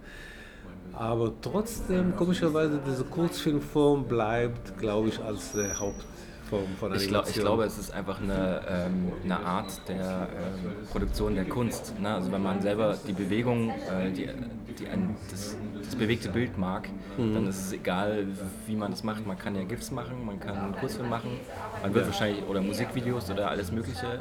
Und ähm, ich glaube, wenn, wenn man als Künstler selber halt den Output hat, dann äh, kommt man daran gar nicht mehr vorbei oder man will das ja auch machen, weil das ist ja irgendwie auch, es wird ja auch gefördert, man kriegt Fördergeld und man kann halt Sachen probieren und ähm, ich habe neulich wieder gelesen von einem Kurzfilm, der letztes Jahr mit mir in Festivals war. Also es war so ein Real-Kurzfilm, auch mit so Handyscreens, so ein bisschen horrormäßig gestaltet. Das Konzept des Kurzfilms wurde jetzt von Paramount Pictures aufgekauft und jetzt machen die einen Langfilm aus diesem Kurzfilm. Und ich glaube, das ist wahrscheinlich dann auch die Möglichkeit, die ein Kurzfilm hat, ne? dass man mehr rumexperimentieren kann und ähm, mit der Erzählstruktur vielleicht auch Langfilme irgendwie inspiriert. Genau, ja, ich glaube auch. Also ich glaube in Kurzfilmen, die sieb, also ich glaube optimale Länge für Kurzfilme ist zwischen drei bis sieben Minuten. Das denke ich. Okay. Mehr als das, okay, 10, 10. Aber normalerweise, wenn ich sehe zum Beispiel ein Programm 16 Minuten lang, ich gleich weiß, es gibt bestimmt fünf Minuten, das man schneiden kann. Ja. Und heute, weil die Technologie erlaubt das, es gibt viele le- lange äh, Kurzanimationsfilme und normalerweise gibt keinen Grund. Aber, ähm, aber ich glaube, so sieben, acht Minuten ist wirklich so optimale Länge, könnte auch kurzer sein. Äh, und dort kannst du wirklich eine Geschichte erzählen und auch eine Idee entwickeln. Also ich liebe die kurzen Sachen, aber und ich kann auch persönlich viel, glaube ich, äh, für mich viel einfacher so 10 Sekunden Film zu machen als. Äh, aber, aber dieses 10 Sekunden Aber läuft hast- hast- nirgendwo. hast- das hast- könnte laufen im Internet, aber hat Ja. keinen Wert wirklich Ja. an sich. Ja. Hast du schon mal überlegt, irgendwie einen Langfilm zu machen oder sowas? Langfilm? Ja. Habe ich überlegt, wie alle Animatoren. Äh, aber das ist schwierig. Also ich habe schon probiert, auch ein Drehbuch zu schreiben für einen Langfilm. Das ist viel Arbeit mit vielen Leuten, also mit noch zwei Leuten. Äh, und ich, bis jetzt finde ich die Grundidee sehr gut, aber ich habe jetzt irgendwie meine Geduld verloren. Also es gab so viele äh, Schwierigkeiten, diese Puzzle zu machen. Äh, ich habe sehr viel gelernt. Ich, ich finde das schon spannend. Aber ich glaube, das für Langfilme, ich finde, dass Langfilme sind nicht schwieriger als Kurzfilme, grundsätzlich. Also es gibt einfach andere Regeln. Gleichen Methoden einfach. Genau, ja, ne, und, und, und man, wenn man weiß, wie ein lang äh, Geschichte erzählt, dann es gibt auch Regeln. Manchmal ist das noch einfacher, weil mit Kurzfilmen gibt keine Regeln. Das ist, das ist viel schwieriger. Also Man muss irgendwie etwas äh, von Null erfinden. Und mit Langfilmen gibt es ein bisschen Strukturregeln. Man, man muss das fol folgen, irgendwelche dramaturgische. Und wenn man das lernt, kann man das machen. Und ich habe sehr viel gelernt von dem Prozess. Aber irgendwann habe ich gedacht, okay, ich arbeite so lang und ich sehe noch nicht den Horizont, dann habe ich meine Geduld verloren. Aber ähm, und auch vielleicht das passt mir nicht, kann sein. Oder, oder vielleicht, wird- ich weiß nicht, man kann nicht sagen, ja. Aber das ist auch eine Frage, weil mit Langfilm gleich denkst du, das muss auch kommerziell sein.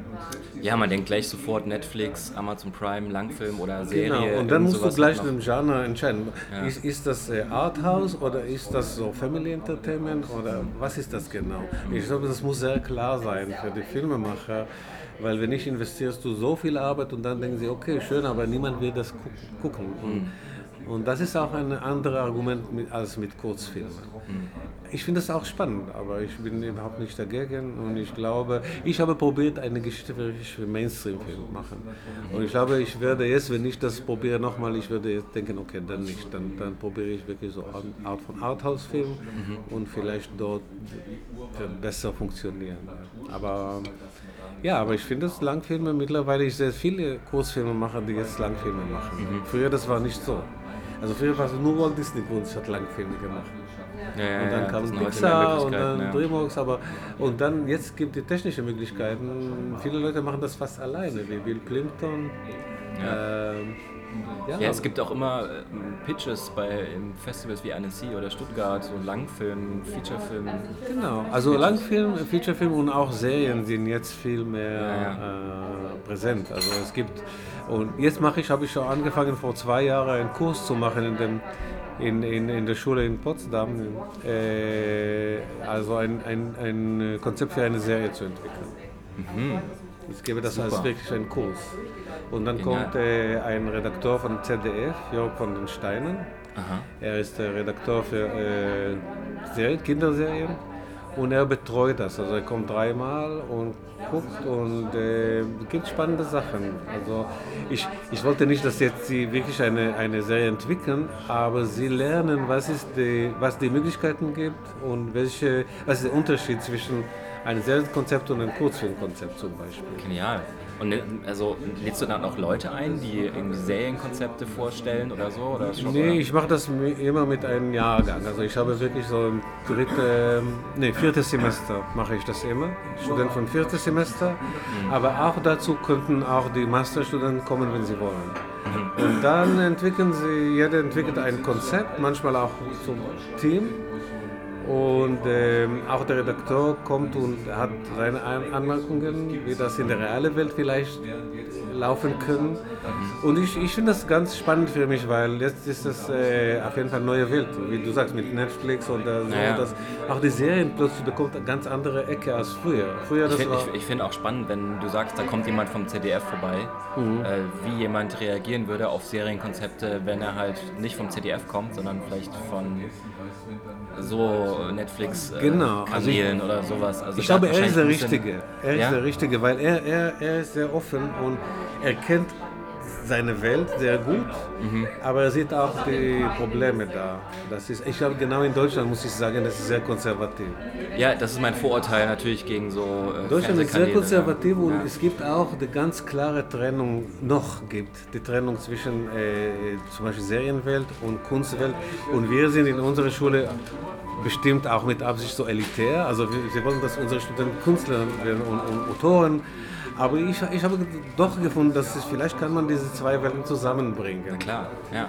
Ist nicht so klar. Nein? Das, ja, weil ich glaube, auch in der Schule, also wenn du, wenn du sagst, ich möchte jetzt Serienkonzert machen, gleich, die, wir wollen, wir Ah. wollen diese Welt nicht bei uns, weil kommen diese ganz kommerzielle Leute Ach so, mit okay, diese ganz, verstehe. du weißt, und, und wir wollen, dass die War- Studenten nicht kommerziell werden, sie, sie sollen Künstler sein und vielleicht von Kunst Ko- Kommerz kommen, aber nicht die kommerzielle Welt in unsere Schule zu bringen. Ja? Aha, aber, hm, aber ist es dann, also in der, in der Filmakademie in Ludwigsburg, ist es schon eher in Richtung äh, Mainstream und kommerzielle Genau, aber das wollten wir nicht haben. Also Potsdam ich, ist da ich auch der, nicht. Okay, also Potsdam stellt sich so hin und sagt, wir sind quasi eine Kunstschule und Ja, also das heißt Kunst, das heißt nicht, dass wir, wir nicht, wir entscheiden nicht, was Kunst ist, aber wir wollen, dass aber die früher, Studenten selber früher, finden. früher hieß die Schule ja Hochschule für Film und Fernsehen.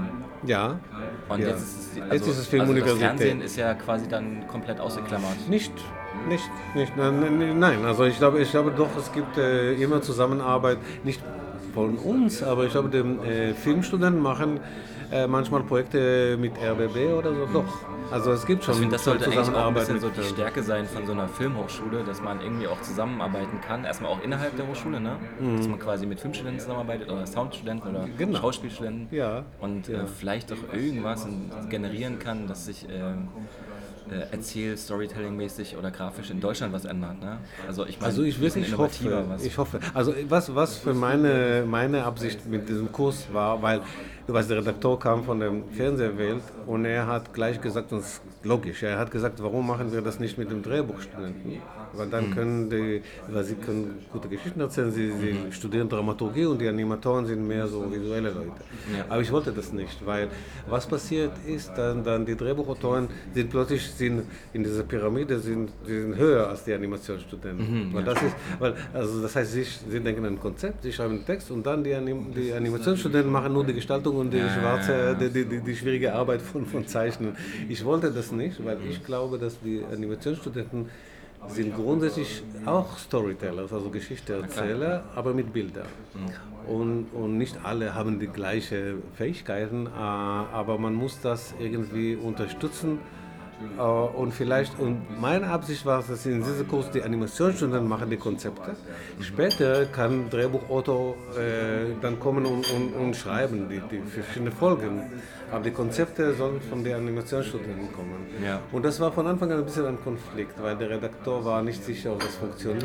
weil er, er hat gedacht, wie, wie viele Leute in von Fernsehen. Äh, Dass wir nur Bilder malen, Dass, also. ja, dass die Animatoren sind mehr der Gestalter. Sie sind Leute, die, die schöne Figuren machen vielleicht und, und schöne Hintergründe zeichnen äh, und animieren. Aber um Konzepte, das kam immer von den Drehbuchautoren.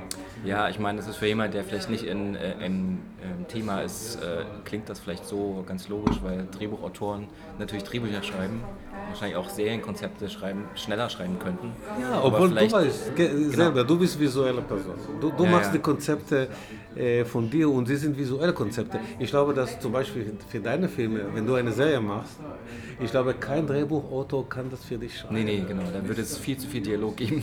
Nicht nur Dialog, auch die Ideen, die Ja, Ideen an sich, die sind visuelle Ideen und das ist doch eine Geschichte, aber das ist eine visuelle Geschichte.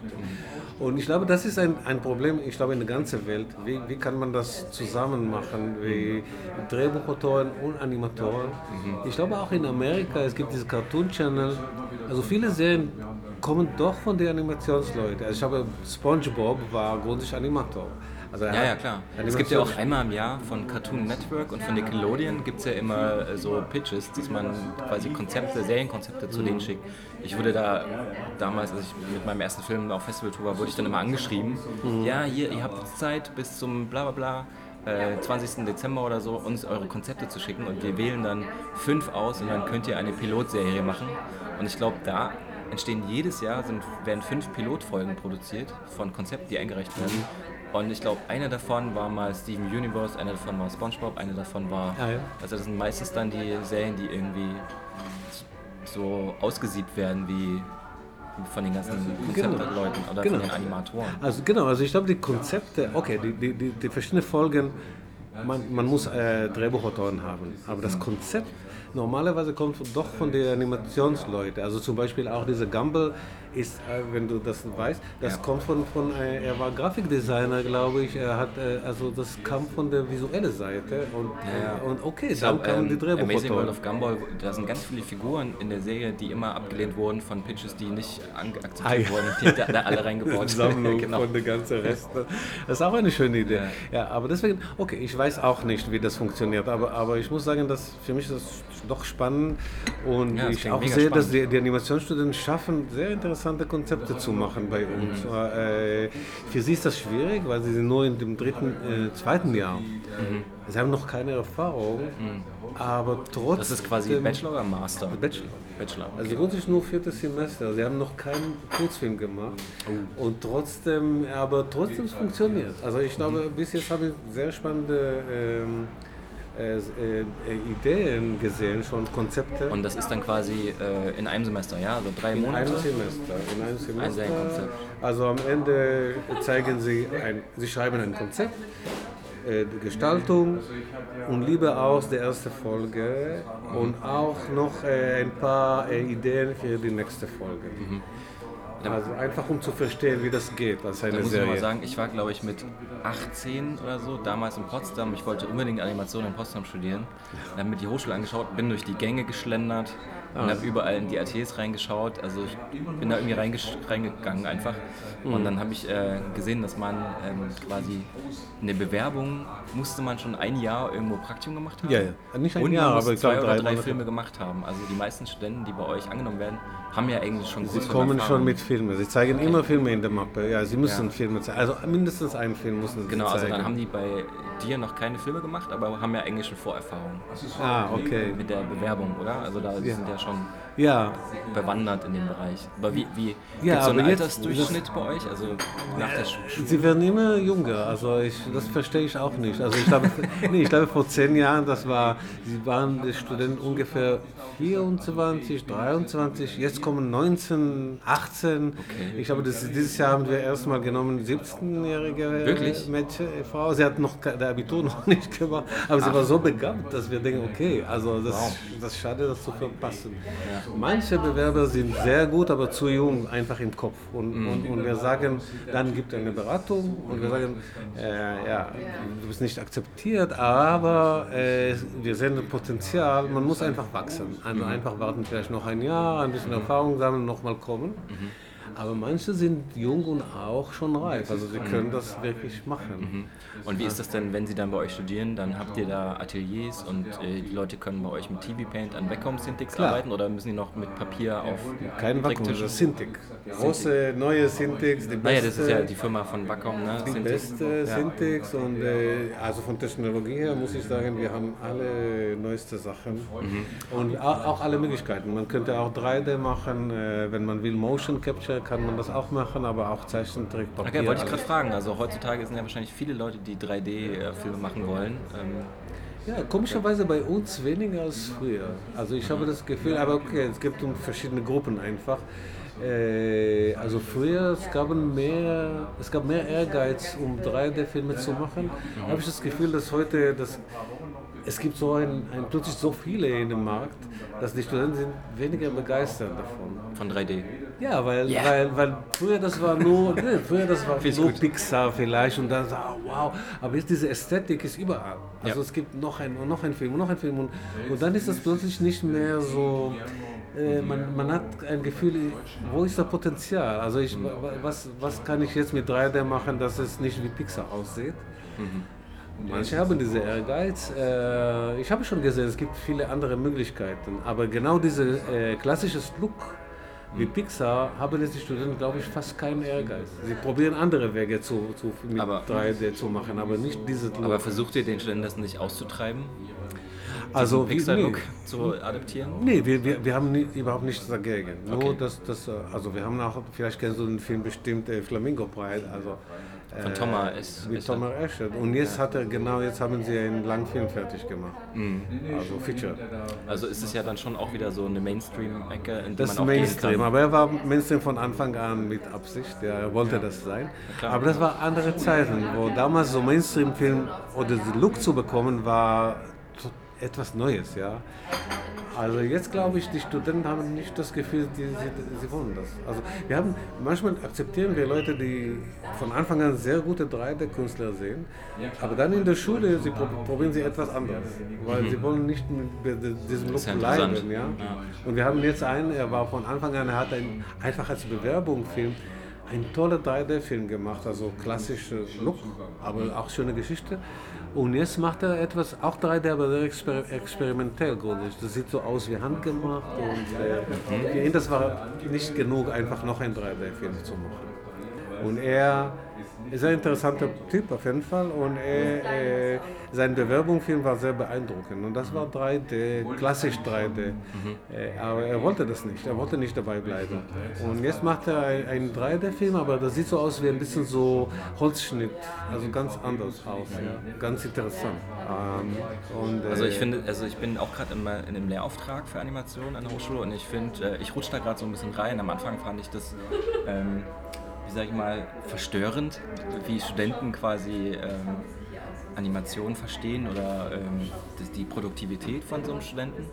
Ähm, an, an so einer Kommunikationsdesign-Hochschule. Und du bist ja jetzt quasi schon länger in dem Gewerbe, in, äh, Lehr, äh, in der Lehre. Ja. Und ähm, wie bist du da ähm, mit Studenten? Also ich meine, das erfüllt dich wahrscheinlich auch einfach, Studenten zu motivieren, äh, Filme zu machen. Und so. Aber haben Studenten bei dir ähm, eine Eigenmotivation und machen die selber? Oder musst du denen immer sagen, jetzt mach mal was? Nee, nee, also die Auswahl bei uns äh, spielt eine große Rolle. Wir, wir nehmen wirklich sehr motivierte Studenten. Also wir müssen, das ist auch ein, ein, das ist ein, eine schöne Sache. Ich muss sagen, die Schule, finde ich, die Schule wirklich sehr gut. Also unser äh, Animationsbereich. Und was ist ein Vorteil? Man muss keinen großen Aufwand machen. Sie haben die Motivation selber. Sie sind Künstler. Also ich sehe sie nicht als so Studenten. Für mich sie sind Künstler, Junge. Ja. Sie haben weniger Erfahrung. Manchmal ist das auch ein Vorteil, nicht immer ein Nachteil. Ja, also deswegen. gut, ja. Genau. Und ich sehe, meine Rolle ist nicht, dass jemand mit Erfahrung, dass man kann äh, etwas äh, unterrichten, weil ich muss sagen, mit der Zeit,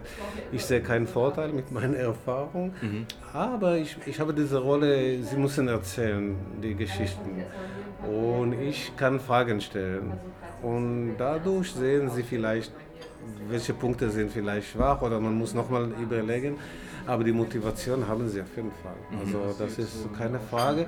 Ich finde deswegen, ich persönlich finde dieses, dieses europäische System nicht so gut, aber okay, Ja, das nee, stört klar. auch nicht Ja, so, weil das ist mit den Credit-Punkten. Ja. Früher das war Diplom. Es gaben keine Punkte und es war äh, Lustigerweise an der Hochschule, wo ich gerade äh, Lehrauftrag habe, das ist ein noch Diplomstudium. noch Diplom. Auch die Filmakademie ist noch Diplom. Oh ja, cool. Ja, ja. Sie haben entschieden, sie, sie, sie haben ein eigenes System entwickelt sie wollen das nicht verzichten. Sehr gut. Die Gallier. Ja, ja, und das, ist, das war auch eine richtige Entscheidung. Bei uns ist das doch das neue System, aber grundsätzlich das, das gleiche wie früher. Nur es gibt ein bisschen andere Mindsetting, also ein bisschen andere, weil die Studenten jetzt, sie, sie brauchen die Punkte. Und deswegen ist es so, wenn sie einen Workshop machen, das gleich denken wir, ja, bekommen wir so sechs Punkte. Dann, und früher, das war einfach, ich mache den Workshop, selbst verwirklicht, ne? weil, ja, weil ich einfach, ich habe Interesse, ich will das ja. probieren. Ja. Eine andere Art von Denken, aber okay, die Filme sind so gut wie früher, also ich habe kein, kein großes Problem. Nur ich denke, man braucht grundsätzlich dieses System nicht wirklich. Ja. Das irgendwie Und- kommt von anderer Art von Denken, keine Ahnung.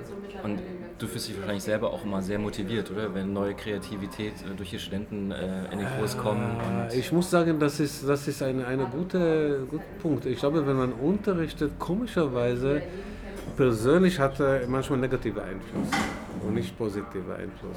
auf die Weil- eigenen Arbeiten.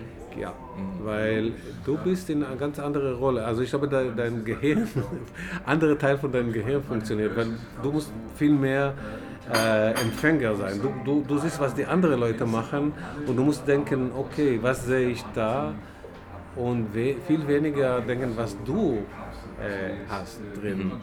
Und mit der Zeit bist du eher der, immer äh, guckt und, und reagiert und weniger der, der initiiert. Und deswegen, das ist schon ein bisschen eine Art von optischer Täuschung. Du denkst, okay, ich bin in einem Ort, wo alle Leute sind so kreativ. Und das stimmt. Sie sind super kreativ, sie machen sehr überraschende Sachen. Äh, und du denkst, okay, das kann auch mich beeinflussen, aber komischerweise, es funktioniert nicht so. Also, Okay. Hast du dann viel Zeit nebenbei, neben deinem ähm, Professorentätigkeit? Viel Zeit für mich nicht, weil ich, ich habe eine äh, halbe Stelle. Also grundsätzlich habe ich genug Zeit für meine Sachen. Aber die Energie ist, äh, ist schon. Also, Das, ich, heißt, das heißt, wie viele Tage die Woche muss man da für eine halbe Stelle arbeiten? also grundsätzlich so drei, kann ich sagen, aber manchmal, aber das ist nicht so systematisch geteilt. Manchmal bin ich sehr oft da und manchmal weniger. Also, äh, weil es geht um Kurse und Workshops und man kann das nicht wirklich planen, dass es regelmäßig ist. Aber gut, ich, ich bin so halbe, also das heißt grundsätzlich so drei Tage, kann man sagen. Drei Tage die Woche. In, in, ja, oder weniger manchmal. Also, äh, So viel Arbeit ist das für mich auch nicht und das ist auch spannende Arbeit. Ähm, und ich mag wirklich das, aber Aber du schaffst es ja trotzdem nebenbei noch Filme zu machen. Also die, der letzte ich probiere, aber das ist ein Kampf. Das ist ein Kampf. das letztes Jahr kam, nee, dieses Jahr kam Dieses Stürmische Jahr. Nacht kam Ja, das war ein Kinderfilm. Äh, das war für mich schon, aber früher habe ich schon lange Zeit nichts gemacht. Äh, und das war, ja, das, war, das ist nicht einfach. Also das ist äh, äh, nicht einfach in diesem Mindsetting, also zurückzukommen zu, okay, ich bin jetzt der Kreative, Ja. ich mache das und nicht die Studenten. Und auch, wenn man unterrichtet, hat man Angst langsam von den Studenten. ja, wirklich. Weil du denkst, du, du machst etwas und es ist nicht gut genug, dann können die Studenten gleich denken, oh, er, er ist unser Professor und das ist, was er macht. Stimmt. Ja, weiß, und du weißt, und das, dann hast du diese Angst da. Und ich probiere das zu vermeiden. Also deswegen mache ich auch diese kleinen Zeichnungen, weil ich, ich habe das Gefühl, ich muss immer etwas zeigen, um dass die Leute wissen, ich kann manchmal gute Sachen tun, manchmal schlechte Sachen Aber du hast doch tun. selber den Professor Albrecht Ade jetzt quasi kennengelernt, der eigentlich nie Animationsfilme gemacht hat und trotzdem eine riesige Filmakademie aufgebaut hat. Genau, aber er, er, ist einfach toller Organisator und Visionär und ich bin nicht. Also ich bin kein Visionär und kein Organisator. Aber also ich glaube, dass für, für ihn auch, das war auch was schön mit Albrecht Ade war, dass er war, glaube ich, meiner Meinung nach, nie ein frustrierter Künstler. Das war für ihn ganz klar, was er macht. Er, er, er, er, hat, er hat eine große Gedanken, also nicht, ich mache jetzt meinen Film.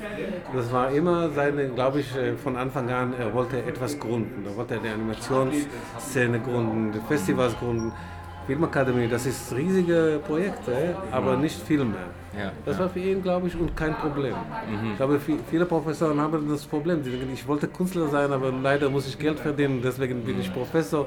Dann haben sie immer das Konflikt. ja, ja. Er hat das Konflikt, glaube ich, nicht gehabt und deswegen war er so gut. Anderer- Andererseits, wenn man jetzt kein Professor geworden wäre, dann hättest du wahrscheinlich einfach mehr Mainstream-Arbeit und Jobs annehmen müssen, oder? Im Animationsfilm. Kann sein. Also in Israel habe ich auf jeden Fall sehr viele Illustrationsprojekte gemacht, also für Zeitungen und das Kunst hat mir wirklich Spaß gemacht, aber das war sehr schlecht bezahlt. Ja, Illustrationen. Kennst du halt, ne? das, ja? Illustration, wir, wir sind wirklich immer in dem. Ja, man muss, man muss das einfach äh, diversifizieren. Illustrationsaufträge annehmen, Animationsaufträge annehmen, Lehraufträge Genau. annehmen, alles annehmen. Genau. Und das, und okay, und das, ich weiß nicht, ob das Glück oder ist das vielleicht mein Charakter. Also Aufträge bei Animation habe ich sehr wenig gemacht. Äh, und ich weiß nicht, ob ich das machen kann. Vielleicht doch, also ich kann, ja, aber äh, ich glaube, dass heutzutage, dann muss man, äh, ich weiß nicht, du machst bestimmt Aufträge, ja, und man muss auch die richtigen Programme kennen. Ja, ich ja, glaube, ja. für Aufträge, das muss viel schneller gehen. Ja. Also ich kenne TV Paint, ich kann auch zeichnen, aber manchmal ist das sehr gut, sehr gut zu, zu kennen, auch diese ähm, Moho oder keine Ja, Ahnung, ja. ja, diese Sachen, wo man sehr schnell etwas machen kann, das gut aussieht. Und ich glaube, das ist Teil von der Auftragswelt, äh, ja. Das finde ich auch in Ordnung, aber jetzt bin ich nicht da, weil ich unterrichte. Wenn ja, dann, also ich habe immer das Gefühl, ah, ich, ich muss auch diese Mo lernen, aber dann denke ich, okay, noch einen Monat denk, äh, sitzen und noch ein Programm lernen, ja, das ist schwierig. Ich glaube, TV Paint und, und diese Adobe Suite, das reicht alles schon. Das ist alles ganz gut. Kannst du, du schaffst du mit ich, glaub, TV ich, glaub, Paint? ich glaube, man, man kriegt auch ähm, Jobs, wenn man ähm, einen Stil hat. Also wenn du einen Stil hast und Geschichten erzählen kannst, dann ist eigentlich auch eigentlich egal, welches Programm man beherrscht. Das Viele stimmt. Leute wollen einfach, ja, ich hätte gerne fünf Clips, a 30 Sekunden und es geht hier um meinen äh, Wodka und den Ja. hätte ich gern beworben. Genau. Und dann ist denen egal, welches Genau. Programm man Nee, also, also ich sehe mittlerweile Leute mit TV Paint machen wirklich super tolle Sachen. Äh, ich habe das Gefühl, dass manchmal trotzdem, also ich habe einen Auftrag doch gemacht mit TV Paint. Und das war, fand ich gut, aber ich habe das Gefühl gehabt, dass mit anderes Programm das könnte viel schneller sein und ohne so viel Aufwand. Also mit TV Paint muss man alles zeichnen und kolorieren und, und, und ja, die Auflösung rechnen und, und andere Programme kann man das einfach. Aber, aber ich weiß nicht. Ja, das ist äh, auf jeden Fall eine spannende Welt. Ich muss sagen, dass alles so. Es gibt so viele Animationsprogramme auf dem diese, diese, diese Pad. Also das, das, man kann auch einfach an dem iPod animieren. Also, und sie sind sehr gute Programme. Also, Auf dem iPad? Ja, auf dem iPad kann man. Was, was für Programm gibt es denn da für Also ich, Animationen? ich habe nicht, jetzt nicht, nicht bei mir, aber es gibt mindestens drei, vier, fünf verschiedene Programme. Sie sind nicht so gut wie TV Paint, aber man kann, ich glaube, wenn man das weiß, für Aufträge, vielleicht kann man dort auch äh, wirklich animieren. Also, Ja, warum nicht? Ne? Und Kannst sie du haben, überall sitzen, draußen im Park und animieren. ja, und manche Sachen sind, sind noch besser als TV Paint, weil man kann das Bild vergrößern mit den Fingern, man könnte also, also das, das sehr schnell alles steuern. Aber das stimmt, das ist den Look, der Look ist nicht wirklich gut. Aber das ist eine Welt, die sich jetzt entwickelt und ich glaube, in der nächsten Zukunft man, ich glaube, es wirklich wird möglich sein, auf dem iPad einen Film zu machen, das auch gut aussieht. Also, ja, so. Und die Programme sind, sind grundsätzlich, äh, du zahlst überhaupt nicht. Also für die äh, nicht ganz Pro.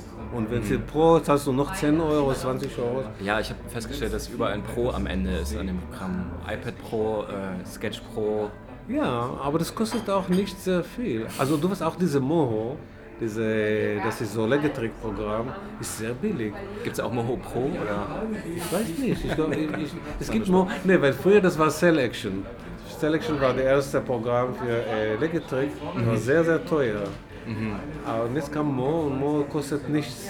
Und alle können das benutzen. Also nicht nichts, aber sehr billig. Habt ihr am Anfang an der Hochschule eigentlich auch so eine Art Software-Tests durchgeführt oder habt ihr sofort mit TV Paint angefangen? Ja, es also gab wir ja auch so Toon Boom, es gab ja so verschiedene. Jetzt haben wir, jetzt haben wir auch Tonboom. Also, aber wir haben schon lange mit, äh, wir haben entschieden für TV, TV Paint. Es gab viele Schulen, die arbeiten, arbeiten mit TV Paint in Europa. In Amerika nur Tonboom. In Amerika gibt kein TV Paint. Ah, okay.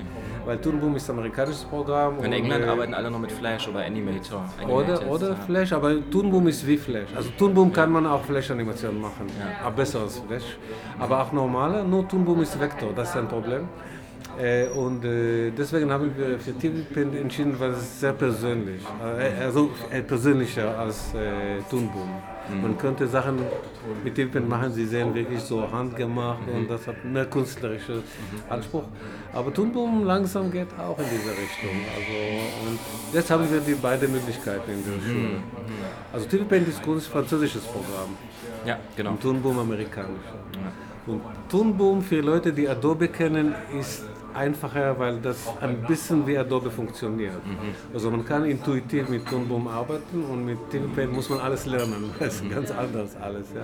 Stimmt, aber TV Paint ist halt wirklich noch so ein bisschen eigentlich quasi die Hand-Papier-Animation Genau. auf digital ähm, modifiziert. Genau, es gibt ein Gefühl, dass es doch Genau, das ist handgemacht wahrscheinlich für Studenten besser, Papier. so anzufangen, Frame-by-Frame-Animation als Deswegen. Vektor, äh, Genau. Puppets, Tool, Sachen. Genau, deswegen haben wir für äh, TV Paint entschieden, aber jetzt doch gibt auch bei uns auch Toonboom. Muss ich dann studieren die zwei Programme. Was ist denn jetzt in Zukunft, um nochmal vielleicht vorauszugreifen, dein, dein Ziel? Willst du mit deinem Film jetzt wieder auf Festivals gehen oder du hast jetzt quasi, bist ja immer noch die, du hast ja die Stelle an der Hochschule hier in Potsdam. Ja, die Stelle wird schon vorbei, also irgendwann bald.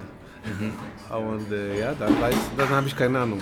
Also auf jeden Fall, ich, ich habe die, weiter die Ehrgeiz, äh, Animation zu machen, auf jeden Fall. Äh, aber keine Ahnung genau wie oder was genau. Also mit Kurzfilmen ist es schwierig, wie gesagt. Ja. Und Langfilm habe ich schon gesehen, dass es auch schwierig ist.